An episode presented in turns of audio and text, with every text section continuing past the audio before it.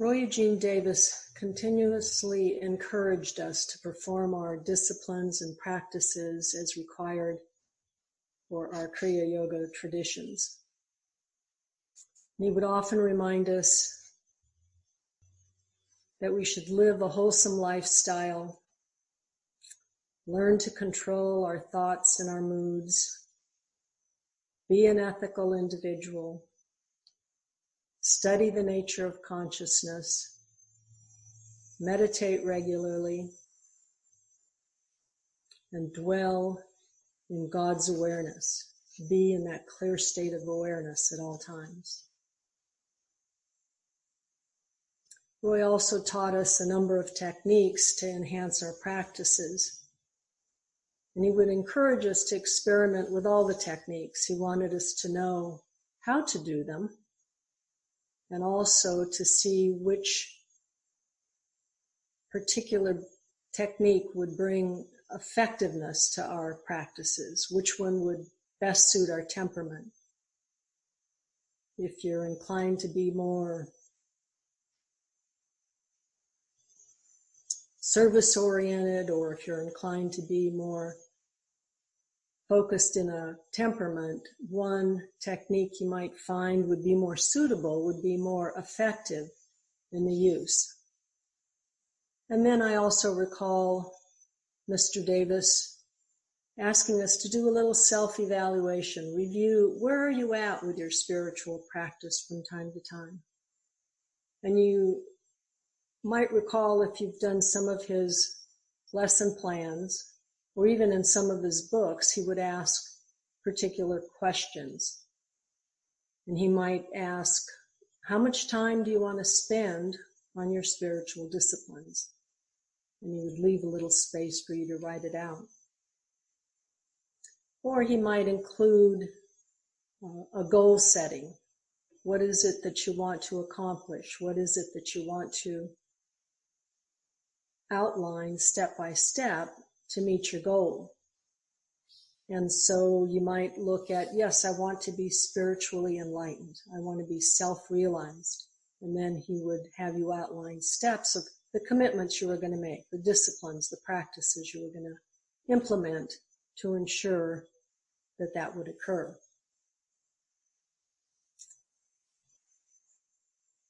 If we review one of the verses in the Yoga Sutras in the first chapter, and the first chapter deals with spiritual enlightenment, with um, explaining or describing the levels of consciousness. And one of the Yoga Sutra verses in that first chapter says, progress of your spiritual practice is in accord with the intensity of your practice progress is based on the intensity of your practice.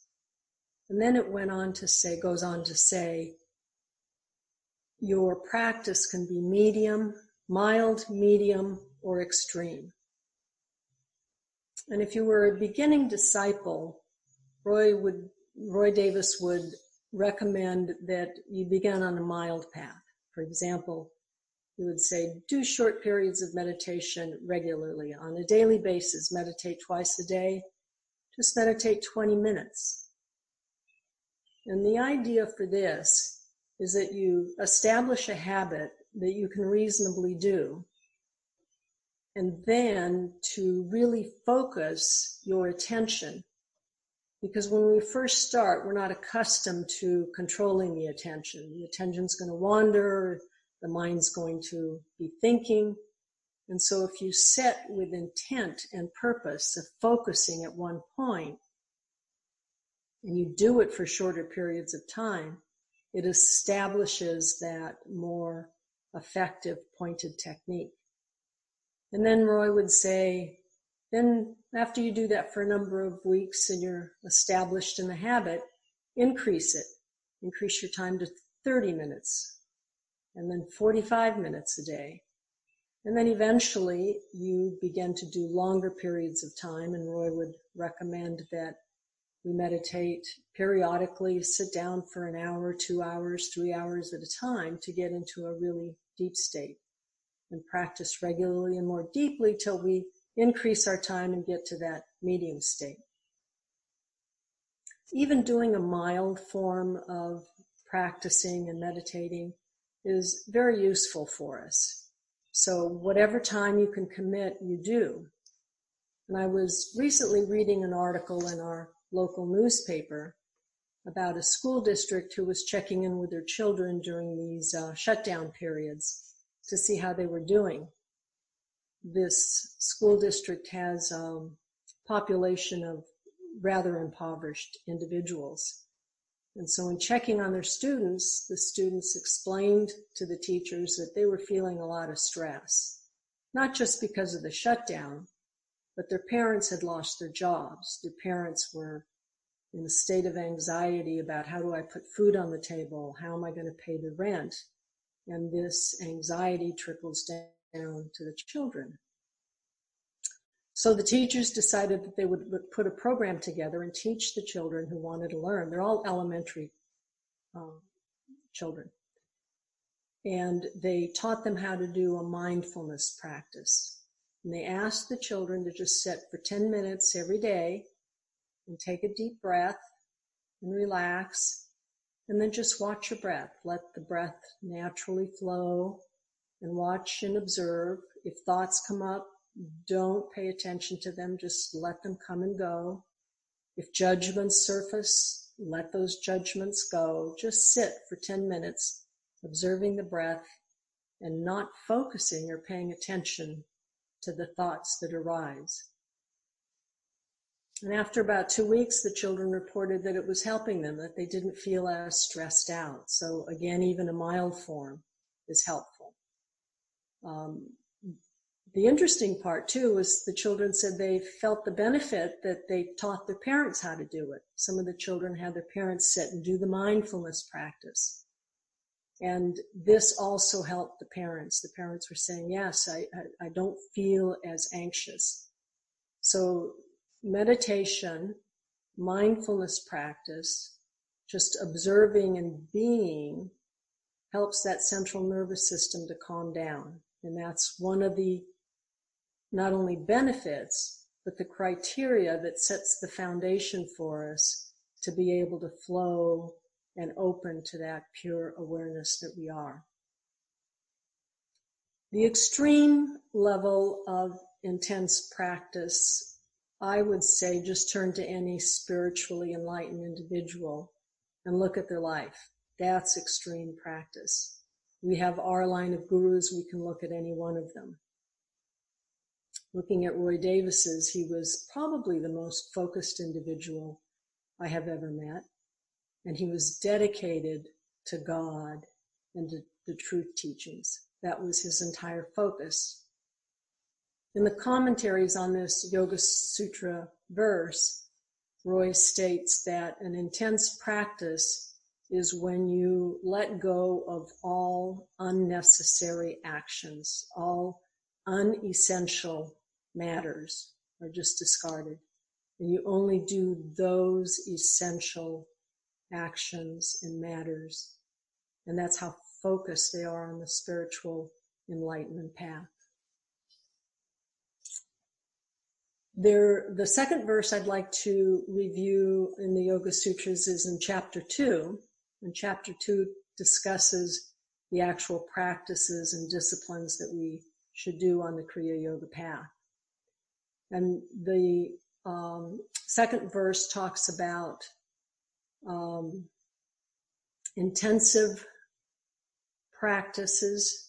You do intensive self-discipline, uh, studious self-inquiries. It's the study of the higher nature of consciousness.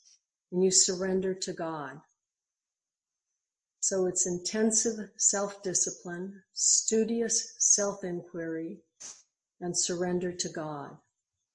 And that particular quote reminds me of the uh, quote that Roy Davis used to use frequently when he got some advice from Yogananda. And I know all of you know this quote. Read a little, meditate more, and think about God all of the time. And so it's with this thinking about God all of the time or surrendering to God that I think some of our techniques can be very helpful.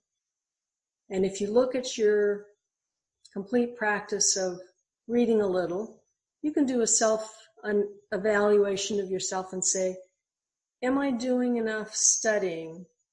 Am I reading every day from Roy's Davis's book, the Yoga Sutras and his commentaries? or from any enlightenment information on a regular daily basis. And if you're not, maybe you want to consider that as one of your goals. And then again, we talked about meditation, how often you're meditating. Is it frequent? And is it lengthy enough for you to experience that peace, calm state? And then the thinking of God or surrendering to God. Roy Davis taught a number of techniques for example, being the observer, just watching, being the watcher of what you do, of what you think, of what you say.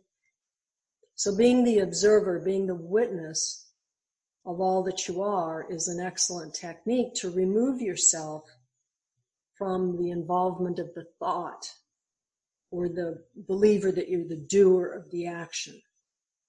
Another technique that Roy taught for being in the presence of God or thinking about God all the time is prayer. Now, prayer describes, the way Roy describes prayer is to pray in God, not to God, so that you want to be established in that peaceful, calm, clear state. And it's particularly useful to do your prayer, this type of prayer after meditation, and then you pray in God. You see yourself with that end result that you want. If you want spiritual enlightenment, you feel how that would be. You accept that that's what you are. And so that's a form of praying in God. Roy also indicated that when you pray, you should pray for something that is reasonable that you know you can achieve. You know, I can't say, oh, I want to go out and fly a rocket ship tomorrow. I'm not, I'm not trained. I'm not skilled. I'm not prepared. And then also that um, your prayer request should be necessary. So make it useful and necessary in your life when you pray for something. And then, of course, we can't just for example, if you wanted to pray for a job because you were in need of one, you establish yourself as feeling that you have that job and it's a good fit and you have the skill sets and that that's what's going to be manifested for you. But then you need to take action for it. You need to apply. You need to be looking. You can't just sit on the couch and say, okay, God, bring it to me. So that's the form of prayer. It's almost like using creative imagination and it's an acceptance of it. And then there's the form of prayer that you can just talk to God. You can just have a personal conversation with God. And it can be done through saying affirmations. You can um, do chants or mantras. And you should try to do them on an ongoing basis so that no matter what you're doing, whatever task activity, if your mind is wandering rather than that, you talk to God. You will make affirmations constantly. You do your mantras and reciting them in your mind. So in that way, while you are having the thought processes, your inclination is to go towards that pure state of awareness. Now, obviously, if you can just bring that calm, clear state in the moment, no matter what you're doing, then that is the end result that you want. So if you can do it spontaneously, you go for the clear awareness. If you can't, chant, do your mantras, do your affirmations, and that helps bring the brain and the training process into the clear awareness of God. Now, I remember a number of years ago, Roy Davis talked about um, being in the presence of God, bringing this clear awareness. And he mentioned um, a monk by the name of Brother Lawrence. Now, if you've run across his little book called Practicing the Presence, um, Brother Lawrence was a monk. I think he lived in the 1600s, joined a monastery, and he felt that the time dedicated for prayer and thinking of God was just not enough time in the day, that he was spending so much time doing his mundane chores. He was assigned to work in the kitchen and do shoe repair. So he felt that there just wasn't enough time in the day for God. And he decided to create his own technique, his own process of being with God. And so he said, I'm just going to pretend that there is nothing in this world except me and God. Nobody else lives here. Nobody else is with us. It's me and God. And so all he did was he decided, I'm surrendering everything I do to God.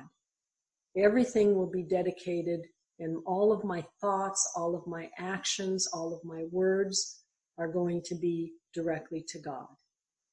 So in this surrendering process, he would initially start and talk to God in different ways, and he would talk about, without you, God, I don't have the energy to do this task. You know, it is through your wisdom that I can figure things out and complete my necessary duties. So he would surrender all of his love, recognizing that it's God's presence, it's God's love, and every, all day long, he would dedicate his thoughts and his tasks and his deeds all to God. And over a period of time, if things went awry, he would tell God, you left my thoughts for a moment and that's why it didn't work out. I surrender to you again. And the surrendering process really is about letting go of our ego or our attachments to our thoughts, our beliefs, the concepts that we live with. So we're really just letting go of all that that we think we are, that we've identified with, and we're identifying with God. So you can see over a period of time practicing this presence, always talking to God, always allowing the awareness to flow through, and you surrender to that.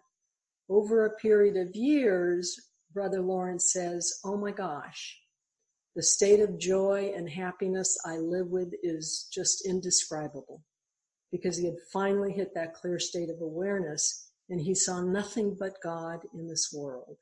And he experienced that God realization. He tried to, Brother Lawrence tried to explain this to other monks and sisters who were interested he never approached anybody and suggested to them or taught them. Only those who inquired, how do you experience this joy? How do you connect with God? And then he would explain the process. But he was patient. He was persistent. He never let down. And you can imagine if you do that as a course of your discipline, thinking about God all of the time. It's a very simple process just not easy. It takes effort. It takes a constant reminder. So everything that you do, you surrender to God and you think about God and you hold God in your consciousness. The awareness begins to come through and it's clear and it's not muddled with those fluctuations in our thinking that takes us someplace else into the mundane world. So it's actually a very useful technique. And I would challenge you to take that up if you haven't tried it. Again, it's easy, just, it's simple, it's just not easy. But it's a technique that certainly brings forth a whole different perspective as you practice it on a regular basis. uh, this is one technique that doesn't require any more added time. You're doing what you're doing anyway. It's just a shifting in your thinking and in where you're placing your attention. And remember, your attention determines where your awareness is. If your attention and thoughts are on God, then your awareness becomes that, God awareness. It's also one that engages you in life a little bit differently. It removes you from those things that you are attached to, the thoughts, the being the doer. You're actually shifting your perspective and your attention. It also helps discipline the mind from the thinking process. So it's very useful to, to that end. You're no longer wandering as much as, as you would if you didn't focus and be in the um, thoughts of God. So you begin to experience that indwelling in God. So I think it's good to review and do a little self evaluation. Think about what in your practice can you increase? What can you intensify?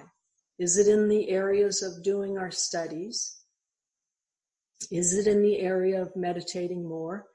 The meditation is the basic teaching tool that Kriya Yoga presents because it does so many effective things to the physiology and the psychology and the opening of awareness, clear awareness, when you sit there long enough, deep enough, quiet enough to experience that clear awareness. Or it can be in the area of can you do more thinking about God, as Yogananda says? Think about God all of the time. Surrender to God. And surrender is a process of just letting go of your thoughts, of your beliefs, of your concepts, and just focusing on God all of the time. So I hope that you find it useful to do a little self review, a little self evaluation, and decide where is it I can enhance my spiritual path and enhance that ability to see myself for what I really am a clear, immortal spiritual being. Namaste.